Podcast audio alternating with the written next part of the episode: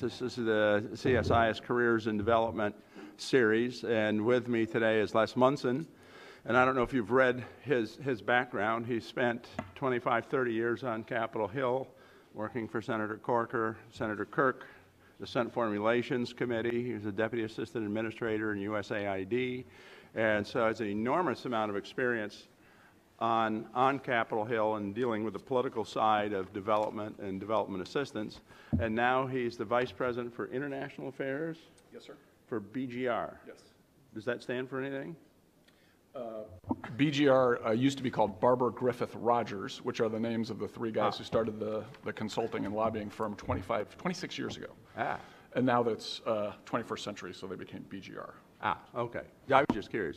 Without further ado, let me turn it over to you. And Les is going to talk a little bit about the intersection of, of uh, Capitol Hill and uh, international assistance in all its various aspects. So, Les, over to you. Uh, Thank you, Ambassador.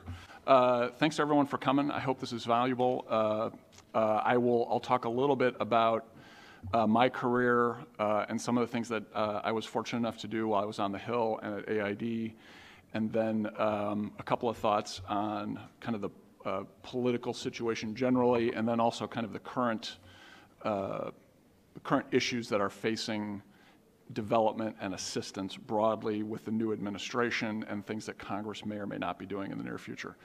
So, um, so I'll talk about myself for a little bit. Forgive me. Uh, I got involved in, to the extent I was involved in international development, it's because I was involved in politics and policy. Uh, and I initially became interested in American politics and policy when I interned for my congressman, uh, who was a guy named Henry Hyde from the suburbs of Chicago. He was my hometown congressman.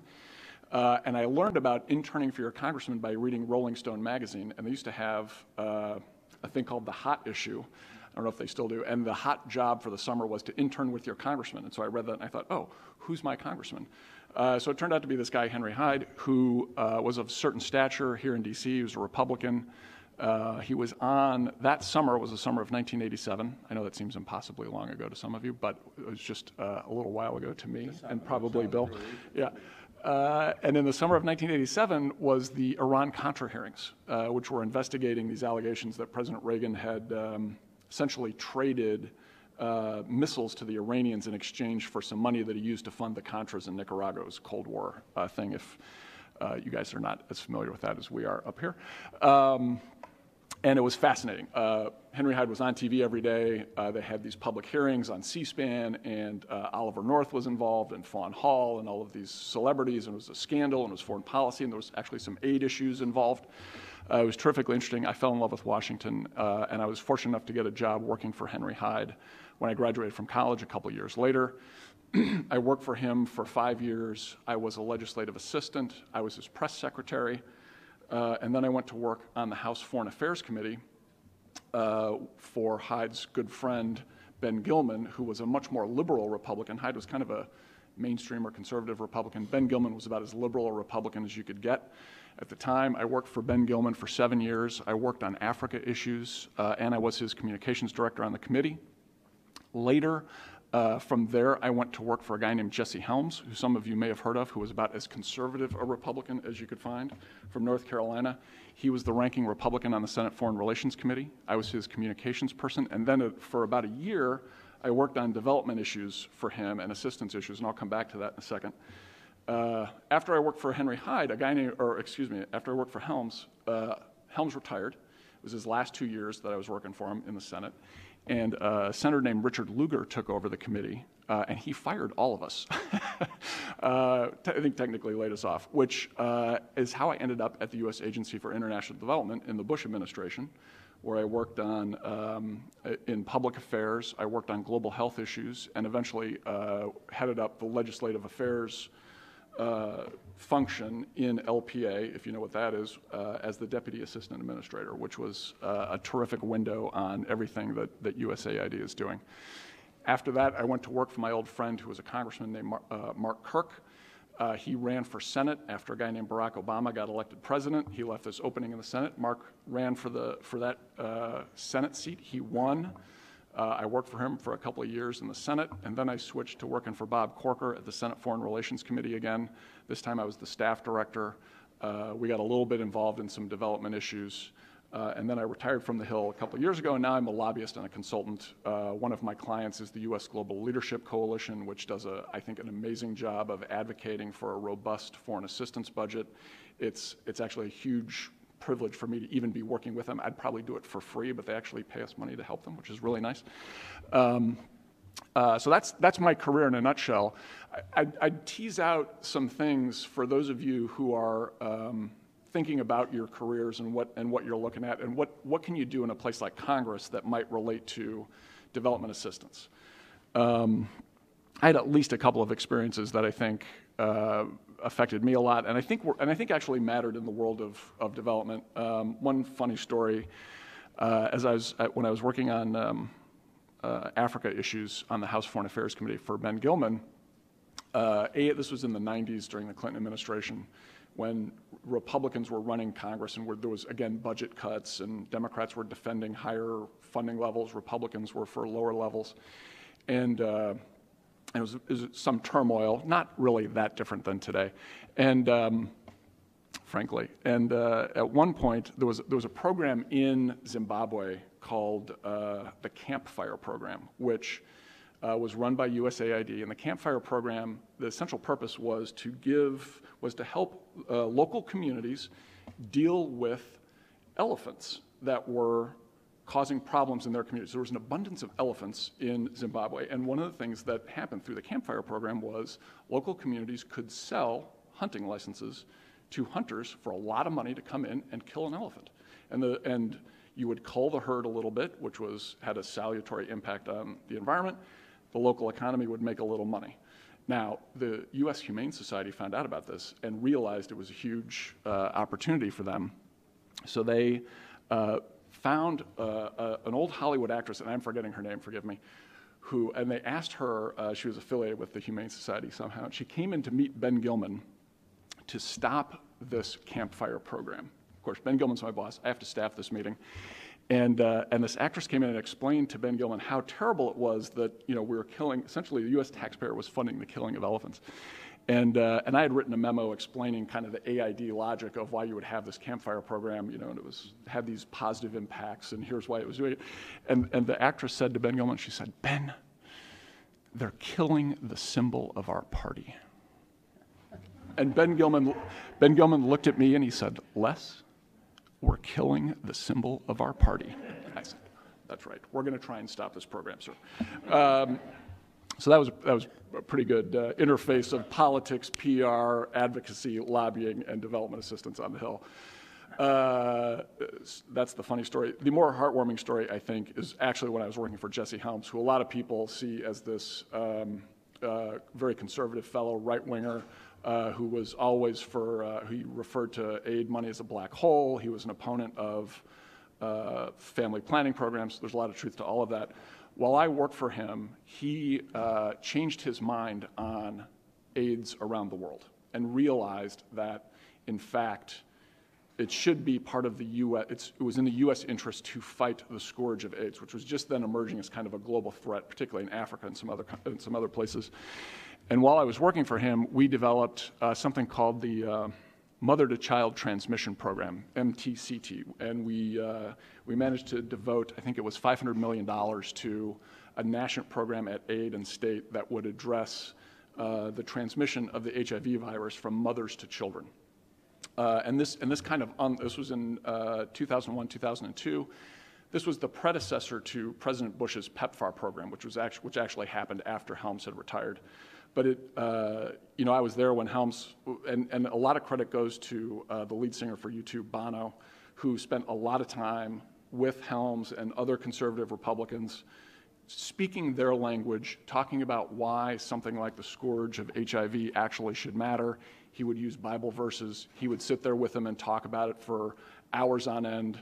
Uh, I once referred to Bono as having an iron butt uh, as, as Helms' communications director, meaning he could sit there through a four hour meeting uh, and still be effective. Uh, and so, so to be there at kind of the beginning of the U.S. response to the to the HIV crisis, which really in the end, even if it was a little late, saved a generation uh, or more in, in a lot of places in Africa and elsewhere, frankly. Uh, and so the opportunity to work on that on Capitol Hill was um, really one of the most amazing things that, that I've ever done. And if I don't do anything else, uh, I'll feel like at least I've made some sort of contribution.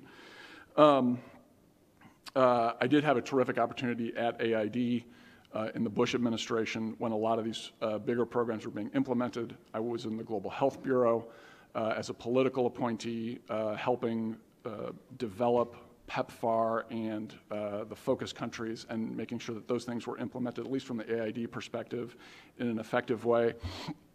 Ultimately, uh, one, of, one of my key roles in the Global Health Bureau, by the way, and later on in LPA, was to, was to take all the criticism from Republicans of the Bush administration policy, which they didn't think was conservative enough or tough enough, particularly on family planning or some of the methods that were used to prevent HIV transmission. Some of you may recall that the ABC method, which stood for uh, abstinence, be faithful, and condoms, uh, which was the Bush administration approach, and there was a lot of evidence that abstinence and be faithful programs were effective. There was a lot of evidence that condoms were effective. So the Bush administration did all of those. Uh, the joke in Washington being um, if you know anything about the way Washington is laid out, there's an A street and a C street. There is no B street in Washington, so you could talk about abstinence and condoms, but being faithful was a little foreign to uh, inside the Beltway folks. Thank you for laughing. Um, it's hard to make jokes about being faithful. Uh, Uh, but, uh, one, but my job essentially at AID as a political appointee in the Bush administration was to talk to other Republicans on the Hill who were concerned about the, the condoms. And, and there, were, uh, there still some folks who are in this country and they're represented in Congress who are a little skeptical of using condoms. Uh, I'm, I'm being gentle here of using condoms either for family planning or as a method of preventing HIV transmission. And so one of my jobs was to kind of go up to the Hill and catch those spears with folks, uh, which again was not a lot of fun, but I think it served an important purpose and helped advance a program that really made a difference in people's lives abroad, millions of people. Um, give me one second. So, I'd also like to talk a little bit about the current situation uh, that, that faces us in Washington right now. We have a new administration. President Trump didn't talk a lot about assistance issues during the campaign, but since he became president, uh, he's put out a budget that calls for a 31% cut. I think it's a 30.8% cut in a lot of the foreign assistance funds and the overall international affairs budget, which is the, called the 150 function in OMB speak. And that cut is, uh, represents a, a, real serious challenge, I think, to folks in this room and the larger uh, development assistance community, folks who care about the U.S. role in the world, whether you're coming from a, a liberal perspective, a conservative perspective, or just a generally an idealist or even a, a realist perspective, a cut of that magnitude from $50 billion down to a little bit north of 30 billion for both state and assistance issues is a huge challenge. It's almost impossible to imagine how we are going to implement a cut of that size without severely impacting our ability to do things around the world that's in our interests and in the interests of our allies and friends. So this is, this is a terrific time to be paying attention to development issues, to be paying attention to what the administration is doing, how Congress reacts. There's a lot of folks who believe that the appropriators who ultimately determine the levels of funding overall for our uh, various government programs, particularly in this area in foreign assistance, are not going to stand for a cut of that magnitude. So you could see, uh, even with a 30% cut proposed by the administration, will end up being somewhere around 12, 15, or 18%. The Congress will modulate that. There's also a lot of discussions from the administration about merging AID into state. It's unclear whether they're actually planning to do that. There's been some stories just this week about the possibility of reorganizing the international affairs budget, excuse me, reorganizing international affairs agencies in a more streamlined way. Uh, no one's made a case publicly for merging AID into the State Department, so it's it's difficult to kind of engage in a conversation, but that's something that's going on behind closed doors expect that issue to come out on the Hill in hearings and conversations and even legislation uh, in the next few weeks as the administration does its review of structures of government agencies and departments. They're going to look at taking AID, which has been the, the flagship foreign assistance agency for our government, and putting it in the State Department. Is that a good idea? Is that a bad idea? uh, there's people have all kinds of different views. One of the things that strikes me about that issue is that in the last two administrations, both the Bush administration and the Obama administration, we've taken important steps to link AID more closely to the Defense Department. One of the things that we discover as the U.S. has a more expeditionary foreign policy, and we're going into countries that, like Iraq and Afghanistan and other places, AID plays an increasing role dealing directly with the Defense Department. This is not something that AID is necessarily used to in the, in the 80s and 90s. We didn't do that as much. In Vietnam, of course, it was a different story. But in the 80s and 90s, we shied away from that kind of direct cooperation. That's on the, on the increase and has been for the last 15 years. You're going to lose some of that connectivity between aid officials and defense officials and our military if, I, I would fear, if aid is put within the State Department. Um, so that's, that's my thought. And so, so those, are, those are kind of the, the issues that are before us today. Let me just kind of offer another thesis here, which is while an interest in development issues and assistance and the U.S. role internationally is important, and getting expertise on how to develop, develop programs that are effective and dealing with foreign cultures in an effective and appropriate way is important. Do not be shy about American politics. Do not be afraid to become involved in your own political system. The decisions that are made about our international affairs interactions are made here in Washington. They're not made in, uh, you know, and here, we're sitting here in a think tank where um, recommendations are, are being made to the administration, are being made to the Hill. Uh, be part of that conversation, whether you're a Republican or a Democrat or a liberal or a conservative or pro Trump or anti Trump. Uh, be part of that conversation. Do not be shy about getting involved. The, uh, the opportunities to shape the future of what the U.S. is doing are huge right now. It's a time of great turmoil and ferment, and the, and the person who comes out and makes the most coherent argument for U.S. interests going forward is the one who's going to win the day.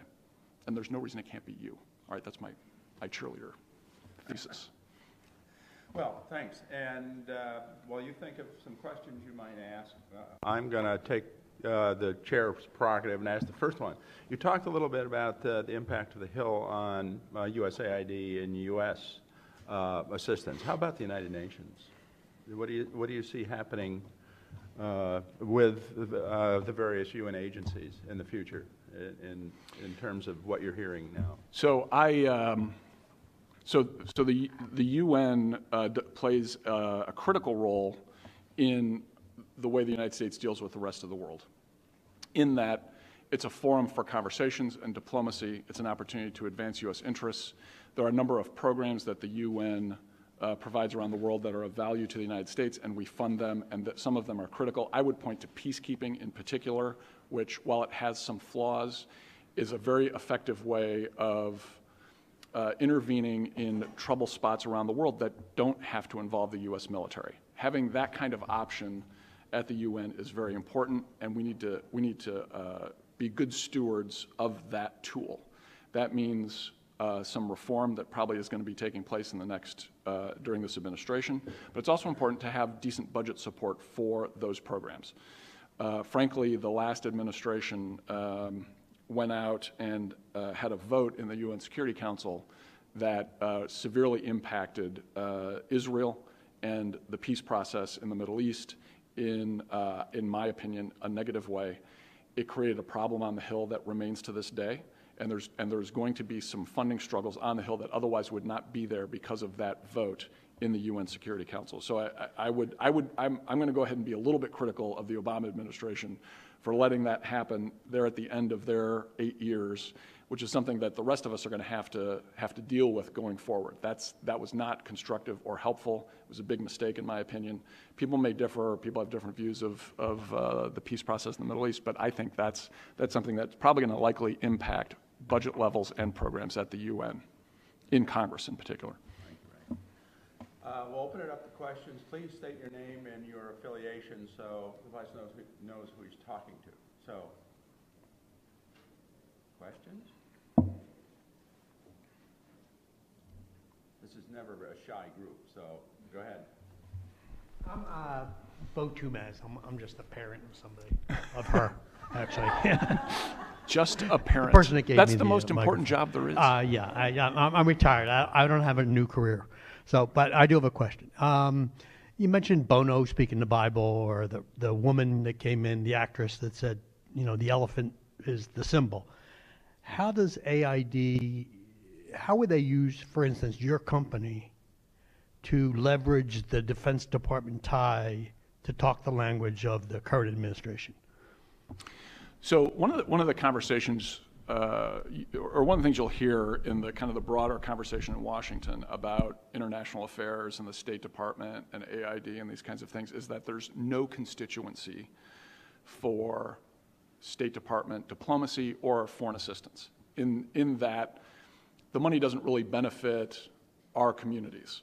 Whereas the Defense Department has bases in Alabama and in Tennessee and Kentucky and California, and they can say, you know, there's this local spending that's very important, and so those congressmen will come and defend the money for their bases or for the contractor in their state, uh, so they keep getting budget support from the Department of Defense.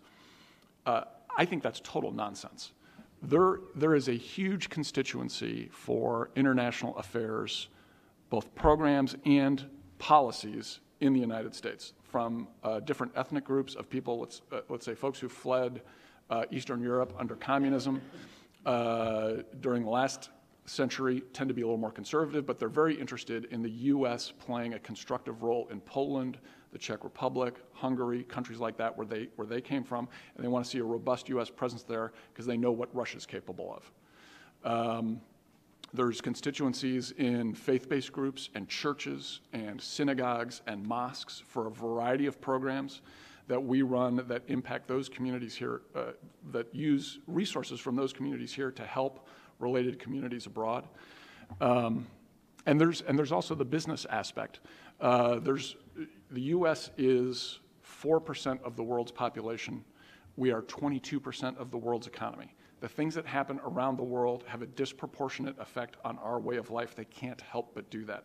So the U.S. playing a role in helping countries develop and stabilizing um, chaotic situations has a direct impact on our way of life here in the United States. Sometimes it's a, it's a little hard to see, but the U.S. being a global leader matters for our ability to have companies that make money, that import and export, that construct things that other countries will buy, that makes us more money. Our, our lifestyle is directly tied to the U.S. playing a leadership role in the world. So I, so I think that the, the, the folks in this room and the part of the larger international affairs community should not be shy about talking about how important it is for our country that we have these programs. It's important for us as Americans, for the things that we care about, for our interests, to have a robust foreign assistance funding. Yeah, just to add, I, I'm always puzzled, having spent my career in either mostly in AID and, and some in the State Department, that people think about 20% of our budget goes to foreign aid when it's basically less than 1%. Uh, it's, it, it's uh, where that misconception comes from. Is, is, well, I, I, have, I think I know. I think I know where it comes from. Uh, so it's true that our 150 account, the 50 billion or so that we spend on State Department and foreign assistance, is about one percent of the budget, maybe a little bit more. Uh, I think a lot of people see our military presence around the world as also being a form of foreign assistance. You know, the U.S. Navy, uh, in its, with its carrier groups and other things around the world, is the biggest provider of stability in the world. And we spend hundreds of billions of dollars a year on that. That's, in effect, bro- very broadly speaking, a form of foreign assistance. So I would actually argue that it's not just the not just the 150 account, the State Department and the Foreign Assistance budget, it's also the 050 account, the Defense Department spending that is actually also a huge part of U.S. global leadership and in a way can be construed as us helping the rest of the world. Uh, that makes sense. Because I was thinking we ought to start a campaign uh, that uh, limits U.S. foreign assistance to 3% of the budget. and that sounds pretty good. And it'd be a tripling or a doubling of the budget. But you might slide that one by. Yeah, that, no one's taken that one up yet. I've, I've offered it a few places. Anyone else?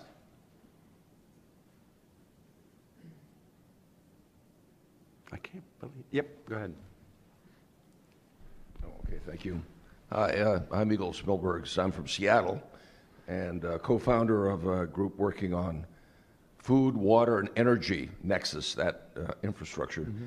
A lot of talk about developing infrastructure here in the United States. Uh, we're anticipating, I suspect, a trillion dollar initiative at some point. But I'm wondering what our role ought to be internationally. Uh, I note that China, for example, is making a multi billion dollar commitment to support infrastructure development in the developing world. Uh, where should we be when it comes to helping the developing countries to develop their food system, their water system, sanitation system, their transport system, communication system? I mean, it's all about helping that part of the world, the bottom of the pyramid, to come up. And I'm just wondering if what you think about what our role ought to be uh, going forward.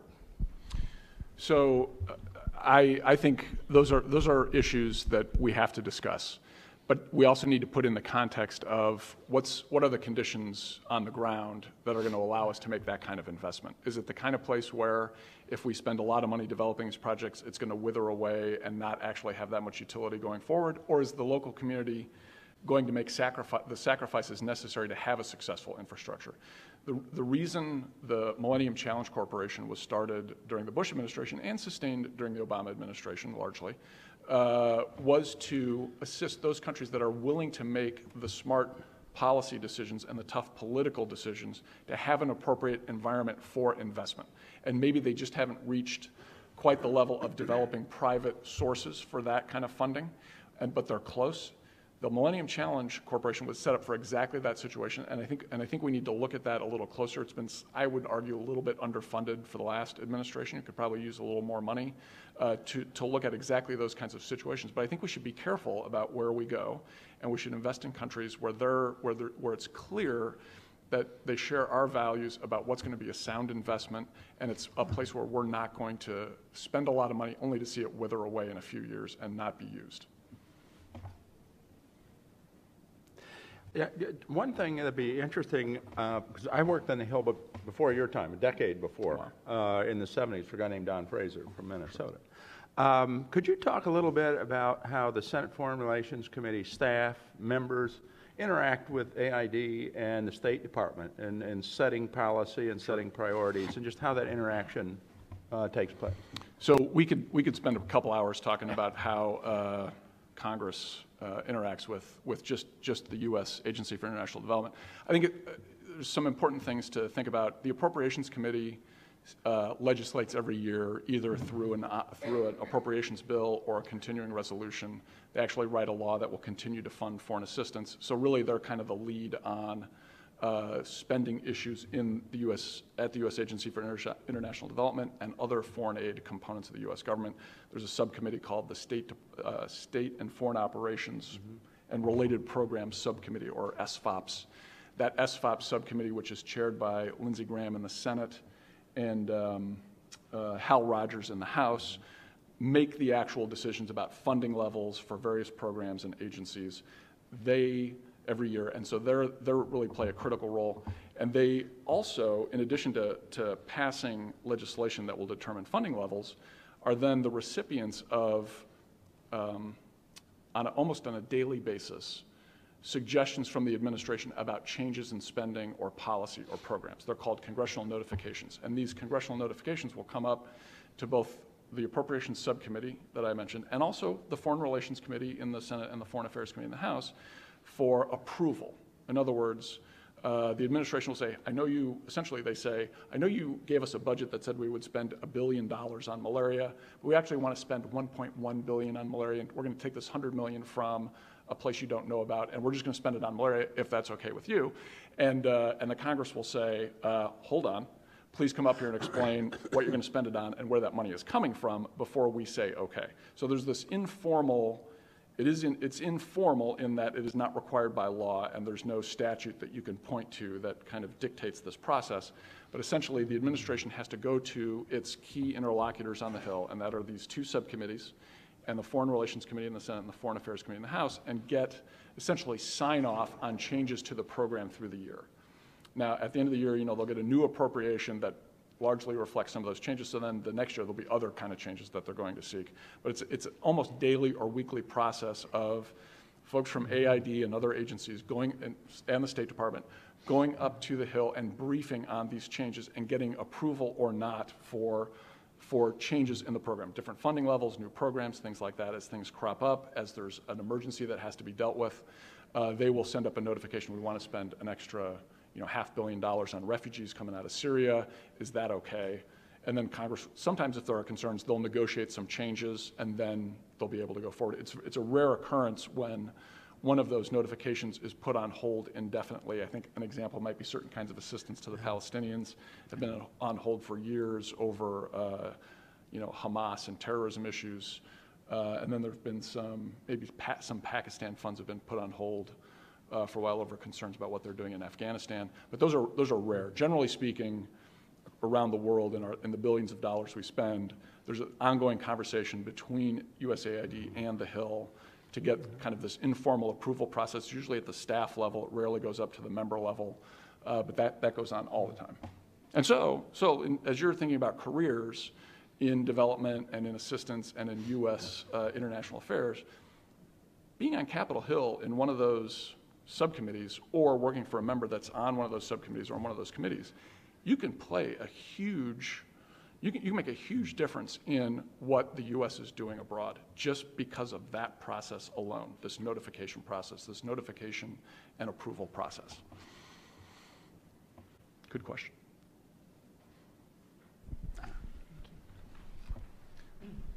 Hello, my name is Anna Back, and I'm from the. I'm a trainee at the Danish Embassy. I work with development and climate in the team, um, and I need a bit of career advice.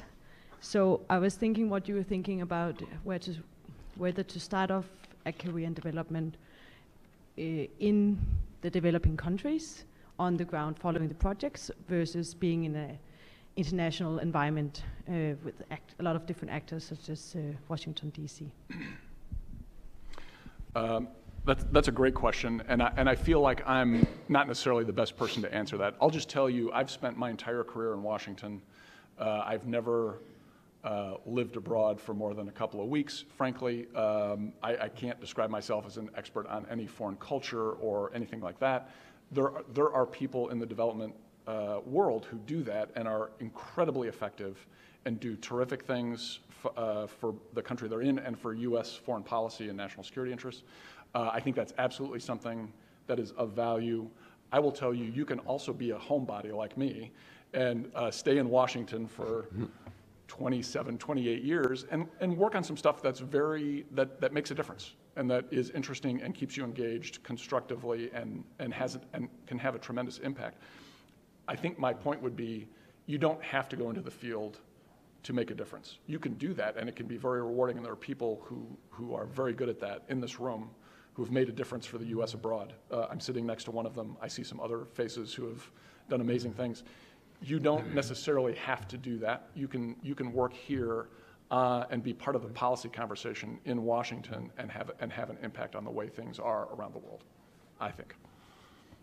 I think you absolutely need both uh, to make it work in the right way. If you're, uh, just another question, what would be your sort of profile the kind of person who works on a committee staff or a, a member's personal staff? So I, I have, uh, again, I could talk about this for a couple hours. As, as the staff director uh, at Foreign Relations, which was my last job on the Hill, uh, I hired the people who were who were working on this stuff, and so I saw different personalities and different characteristics and different abilities. And it's always, it's always good to hire the smart person, uh, the person who's got a good academic career and has showed some competence. But, you, but what you really need at the end of the day on Capitol Hill to make a difference is you need an entrepreneurial spirit. And you need to be proactive and willing to think a little bit outside the box about what, you what you're being fed by the giant uh, blob that is uh, Washington, and in particular, sometimes, sometimes you say bureaucracy or the State Department bureaucracy. You need to be able to kind of look at what they tell you with a little, a little bit of uh, skepticism and see opportunities. Um, and so, the most valuable characteristic, I think, for, for a young person who's interested in making a difference is, is be entrepreneurial, be a self starter, have ideas, and pursue them and do not let people tell you, I mean, unless it's your boss, uh, that you can't do that. You, you, need to, you need to get out of your comfort zone and, and get out there and make a difference. Um, and forgive me for saying good things about Newt Gingrich, but in, when the Republicans took over the House of Representatives in 1995, after being in the wilderness for 40 years, one of the best things Speaker Gingrich did was say, we're going to be entrepreneurial. I want to raise up folks who have ideas and who are willing to make proposals, and we will get them before Congress and the American people. And if they're good, we'll turn them into law. It, was, it didn't always work, but when it did, it was, it was amazing. Uh, be proactive, be active, get out there, have some ideas. Don't believe what other people tell you necessarily. You know, get out there and, and, and kind of impose your will on the system. It's going to it's gonna make a difference, and it's gonna, generally speaking going to be a very positive difference.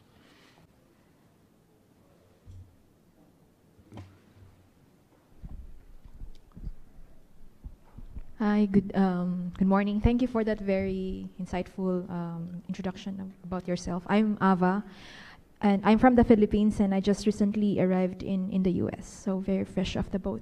Welcome. Thank you. Um, so the Philippines is one of the, you know, the recipients of development assistance from the US, and um, also with help from the Defense Department through, I mean, through the um, natural disasters that's been happening in the country. So very thankful for that. Um, so there are a lot of good things that have been happening in, in Southeast Asia, Asia Pacific region, um, because of development assistance from, from the U.S. How much of that is has reached the, the, the locals in, in, the, in the U.S.? Um, so you that mean, do you mean news of that? yeah of yeah those the, good the things? like uh, good good things the result the in, the impact of those development assistance for example in bangladesh sri lanka uh, women and girls being assisted how much of that reaches the the hill in the local conversation so that the people here can push that there's no need to cut the foreign assistance Uh, well, that's, that's a great question. So I, I think the word uh, of success in assistance is muddled. It's a little bit muddled in Washington. And there are, uh, there are folks, my old boss at AID, uh, Andrew Natsios, uh, who's a good Republican, will come in and tell you that development assistance absolutely works. He will have great examples. I tend to believe him. Uh, he's a very credible messenger to me. Uh, and, and, he, and he will, and he will uh, argue with anyone that assistance programs are effective. There, there'll be other voices in Washington who will say, you know what, it's not that effective. We don't get that much of a bang for the buck. We can cut back and still uh, have some tools that we can use. So there's, and, and they'll poo poo what are the successes abroad. Uh, so, so there are voices that have to be answered on, on the question you're asking. It's not, it is not a clear message. There are other, there are other views that are, that are out there. So, so I think when we're, when we're talking about the budget, it's important to talk about the successes and, and some of the successes you're talking about. It's also important to put our tools and, and programs in the context of U.S. national interests. In other words, it's, it's one thing just to say they're effective. You have to say why that success actually matters to the United States budget when we're spending a trillion dollars, half a trillion dollars more than we're taking in every year. We have a budget deficit that's very serious. Um, and, and so just having a successful program is, doesn't necessarily merit continued funding. It has to be something that the U.S. is going to invest in in a tough budget environment. So you have to package up the success stories with an explanation for why things that are happening in Southeast Asia, where China is expanding its influence, matter to the U.S. Do we care that the Chinese system uh, from Beijing is going to have more influence in places like Vietnam and the Philippines and Thailand uh, going forward, or should we try to advance U.S. values and interest in those places? That's, that's an important, huge, important policy question for the United States. Uh, I think it's notable that the last four presidents, last three presidents that were, uh, actually the last four presidents that were elected in the United States, Bill Clinton, George W. Bush, Barack Obama, and Donald Trump, all campaigned kind of on the isolationist side of this question. In other words, what's good abroad is not necessarily what's good for the United States. We need to focus on things at home. Bill Clinton said it's the economy, stupid. George W. Bush said we're not going to do nation building anymore. Barack Obama um, uh, pulled back uh, U.S. military intervention abroad after our wars in Iraq and Afghanistan. Donald Trump certainly campaigned on uh, nation first and not world first. So, so all of these successful presidential candidates have campaigned on basically an isolationist platform. Once in office, however, their policies changed. Every single one of them became an internationalist. uh, George W. Bush. It was 9 11 that turned him into an internationalist. Uh, Barack Obama, I think, was actually a little more muted. Not sure. He was certainly for international law and the UN and things like that. Not necessarily as internationalist as some of the other folks. Bill Clinton eventually uh, intervened in uh, the Balkans um, and became more of an internationalist very reluctantly. Uh, I suspect you're going to see this current administration move from isolationism to internationalism as well. It's the natural order of things. U.S. interests require that we be engaged around the world. So, you, so when we're talking about the international affairs budget, I think we need to think about the context of an administration and a Congress that are going to be moving from this isolationist approach, broad, extremely broadly speaking, to more of an international approach. And so you need to put it in the context of here's why this matters to the U.S. Here's why this matters to be very political about it to voters in Wisconsin, in uh, Michigan, in Ohio, and Pennsylvania, because I guarantee you those will again be the battlegrounds for the presidential election that's going to happen in 2020 in this country. So if you can explain why good things in the Philippines and Vietnam and Thailand and other places in Southeast Asia are good for voters in Michigan, you have won the lottery. And, and you will be able to do wonderful things. That's, that's going to be the trick, is explaining how these programs can matter for American politics.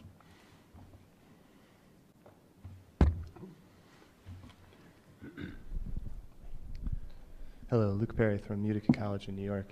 Uh, the notion of public service has been really uh, under assault and become unpopular over the last few decades, both in terms of electoral politics and career civil servants. I was wondering if you could share some thoughts on why do you think that's happened and what could possibly uh, be done to help address that. Uh, it's a good question. I, I, think I would disagree with the premise a little bit. Um, I, I think after 9 11, there was a huge surge in young Americans in particular are wanting to serve their country uh, either in the military or in civilian agencies, abroad or at home. Uh, there's, uh, and, and I think that's a phenomenal thing, and, and we, have to, we have to note that.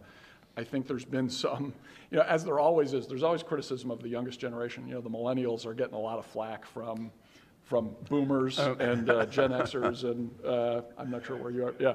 So uh, we, we tend to give the millennials grief. We shouldn't. Um, it's millennials who are in harm's way right now in, in, Iraq and Afghanistan and in Syria and who are carrying out uh, assistance programs in dangerous areas uh, and, and in harm's way, either in uniform or working in programs that are in dangerous places. And we, sh- and we should honor that commitment. And, and I think acknowledge that there are actually plenty of our cohort who are, who are very interested in public service. Um, I think the last campaign was pretty nasty. Uh, it's certainly the nastiest one I've seen. Uh, it does seem to be a trend. I wouldn't read too much into it. I don't think it's necessarily emblematic of what the American people think. You know, what people tweet, even if that person goes on to become president, is not necessarily reflective of where most Americans are. I think Americans have great respect for the military in particular, for people who are willing to serve uh, in difficult places and willing to do dangerous things for their country and for, and for our values. So, so I, I kind of think that while there's been a little bit of backlash um, over over larger policy issues, and it kind of shakes out. It looks like a little bit like we're critical of public service. I think, in fact, th- there is there's a lot of respect in, in certain areas, and, and broadly speaking, there's still a good reservoir of Americans who feel strongly about their country and about public service and think it's of value. Over here. Thank you, Mr. Munson. Um, my name is Christian Domas. I'm a graduate student at Catholic University uh, in economic development. You kind of alluded to this a couple questions ago, but with this potential budget cut that's going to happen um, for foreign assistance, what can happen on the USAID, US policy side in terms to try and make that money more effective and efficient yep. if those cuts occur? Obviously, a lot happens on you know who's implementing the projects and on that side, but what can happen on, on the US side to really try to make sure that if these budget cuts happen, um, that we can still have an impact on the world? Uh, that's a great question. So, one, so the, the budget question, um, the administration is, of course, uh, at the beginning of a negotiation with Congress about how much money to spend on these things. And their initial negotiating ploy is, is uh, I would say not plausible, but they may say the most plausible argument for cutting back on these programs, knowing that the Hill's going to put a lot of that money back in. They zeroed out family planning money. They know the Democrats will insist on there being a robust family planning program of some kind. Uh, they, they cut back on a lot of global health programs that fight um, various diseases. They know that Congress in a bipartisan fashion, we'll add that money back in. So they, they like, it's the beginning of a negotiation, right? So, and, uh, and at the end, there will be some cuts. I, I, I'm, I think it's perfectly fair to cut the, the 150 account uh, in line with where other, what other budget cuts are across the government, and it's probably the responsible thing to do in a time of budget deficits. I'm a little bit Republican that way. Uh, on, on the broader policy questions, there is this discussion of restructuring and there's and there's kind of a knee-jerk reaction among some folks that you should that aid doesn't that aid as a as an agency doesn't really work and there are huge problems and we should just put it in the State Department. Well, my my view after having been in Washington for only 28 years is that if there's a place that's not managed well in terms of uh, kind of effectiveness and accountability and programming, it's probably the State Department that is not very, that's not their functionality that is very good. They're very good at diplomacy and working with other cultures. They're not good managers. Uh, I think putting aid into state is a mistake. Uh, if you're trying to solve management problems within the agency, that's not the way to solve them. The way to solve them is to reimagine the U.S. International, the U.S. Uh, Agency for International Development as an agency that works with both state and defense, that is, uh, that is the best assistance agency in the world that is fully accountable, that is a good, uh, that is a good steward of American taxpayer dollars, and has accountability mechanisms that are world class. That's not quite true right now. We need to improve them. Uh, so you need a more robust management structure in a foreign aid agency, and then we should be working very closely with the Defense Department and the State Department to ensure that the programs we're doing are in our national interest. There's an important role for kind of the longer term development programs, I do believe, but if you don't get that first part right of having an assistance agency that is aligned with U.S. national interests, you can't do the development function. So we need to fix that first thing. Uh, I'm hopeful that interactions between the administration and the Hill will lead to that. Uh, and, then we, and then we can kind of address some of these other questions. But I think, so the, so the budget will be uh, probably half of the cut that we're looking at now, hopefully a little bit less than that. And, and, and, and I think what we should all look for and hope for and advocate for is a conversation among policymakers that leads to a more effective uh, foreign assistance agency.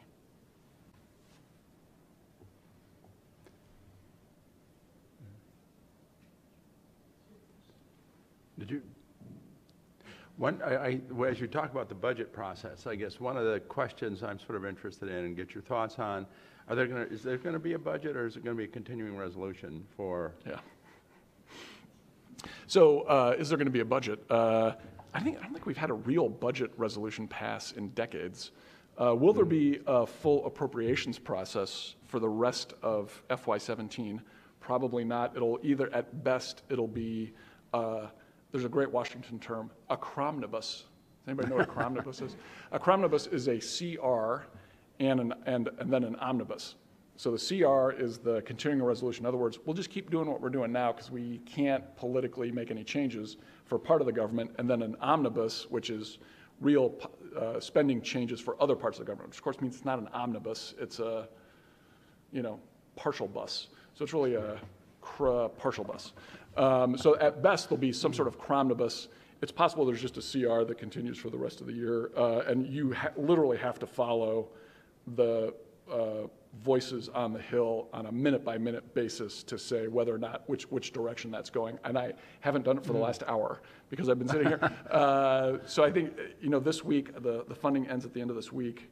Congress is probably going to kick it for another week or two, and then they'll figure out what they're going to do for the rest of the year. And then the, the budget proposal that we've been talking about, which is for FY18, uh, will be litigated and discussed uh, by those same committees after they've kind of resolved this rest of FY17 question. That probably makes sense. It's a lot of fun to follow if you want. Yeah, um, thank you very much. I'm Sergio Martinez, a student and graduate student at the Catholic University of America. I want to ask you, in the light of the of the cut on the international aid from the U.S. government, I'm wondering how does this translate in the in new dynamics in the international aid ecosystem? So how will it be the change in roles between you know all the organizations that are included, and also if will this have a particular consequence in the governance structure, or how, for example, if are we going to see new leadership roles emerging, or what will be new roles in in that matter? Thank you. Uh, it's a good question. I, th- I think, in addition to there being ferment in the United States over a lot of these questions. Other countries are clearly going through a review of their approach internationally. Brexit leaps to mind. The French election, uh, everyone's saying Marine Le Pen can't win. Uh, boy, I'd be watching that closely. Uh, uh other, Great Britain and Canada over time have restructured their aid programs to be a little more in line with their national security policy.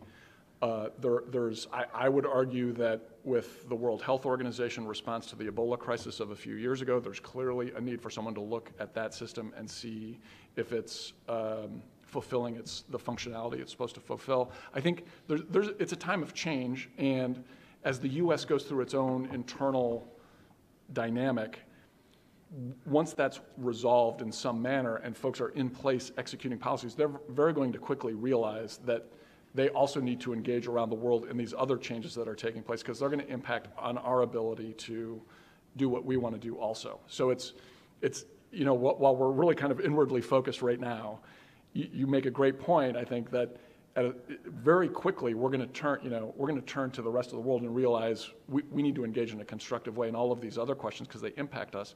Much like uh, the administration when they came in after running America First pro, uh, mm-hmm. kind of uh, campaign realized, you know, we have North Korea to deal with. Uh, we have to figure out a sensible way forward with, with Russia, despite what we said during the campaign. Some other things, you, you, reality hits pretty quickly. So I think we need to, we need to address our, our kind of parochial issues here, sort them out as effectively as possible, and then begin to engage the rest of the world in, in exactly the things you're talking about. I get, no, go ahead. So uh, you said that the swamp here makes all the policy when it comes to development. So if you wanted to impact uh, the development of this policy going forward, uh, what forums, what platforms, what mechanisms would you want to connect with or engage with if you wanted to really be involved in the conversation shape policy? It's a great question. By the way, swamps are critical to the global ecosystem. If a lake doesn't have a swamp, it gets to be really polluted. The swamp is what cleans everything out. Uh, we should like swamps, uh, having lived in the swamp for 20 years. Uh, I feel like Shrek. Um, Congress is the place where it matters. Congress, at the end of the day, these programs are funded and authorized by Congress. So the place where it matters is the representatives of the American people. You have to go, again, to the earlier question, you need to go make the case that infrastructure abroad matters to the U.S. here, and it matters to, you know, Joe the plumber in Ohio who's, you know, worried about whether he's got enough work to last for the rest of the month. Why, why does infrastructure projects in Egypt matter to him? You, you do have to have that explanation. You have to be able to go to uh, Congress and make the case to people who are up for reelection. It's, a, it's, a, it's an incredibly awkward uh, system. It is, it is frustrating. It is occasionally enervating. It can be uh, the lowest common denominator, but it is by far the best system in the world. So it's designed that way. It is democracy. We need to make the case to the American people and their representatives that these programs matter. And, and then, and, and, and I would argue, it, it has good results. We've ha- the U.S. has been the leader in uh, assisting the developing world for generations. We have led the way the international structures came out of Washington. they came out of conversations between Congress and the White House uh, in, the aftermath of World War II and, and the years that followed. So, so this has worked before. It has been working. It will work in the future. We need the important thing is really to be engaged and to not shy away from, as I was earlier saying, don't don't be shy about being you know lowercase political. Talk to politicians. The politicians are the policymakers. That's our system. We don't rely on a panel of experts we rely on the people that the American people elected. It's, it's, it's, it's, it's actually great. And they're all right here. You know, they all work in basically six buildings or seven buildings down the street. You can go see them Tuesday through Thursday. It's, uh, you know, that's what we're doing here. Good point. What, could you talk a little bit about the difference? I only worked in the House side years back, but you've worked in the House and in the Senate. The difference between the House and Senate.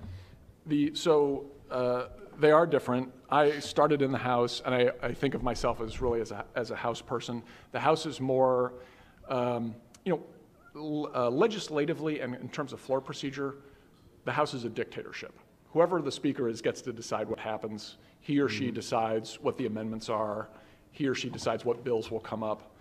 Uh, having said that, though, the House is freewheeling. There's 435 members. If you're a young person, if you're 22 right out of college, and you get hired in an office and you demonstrate competence and hustle, you will quickly rise to the top uh, and, and be in a position to influence a member of Congress or a committee or a bill or, or part of the process. In the Senate, it's a little more, it's a little more ossified. There's, there's, a hun- there's only 100 offices, uh, which is, of course, vastly fewer than the House. They're, they're more hierarchical. Uh, there's 20 or 30 people in each office. Uh, the younger folks tend to be, uh, as Charlie knows, uh, the, the younger folks tend to be put in the back in a not well lit area, and occasionally you, you know you throw a sandwich in there and hope that they don't uh, hurt the adults. Um, it's, it's harder to kind of rise as a young person out of a Senate office into a position where, you, where you're making a difference. In the House, it's, it's, it's what happens. There's 25-year-old chiefs of staff. There's 30-year-old chiefs of staff.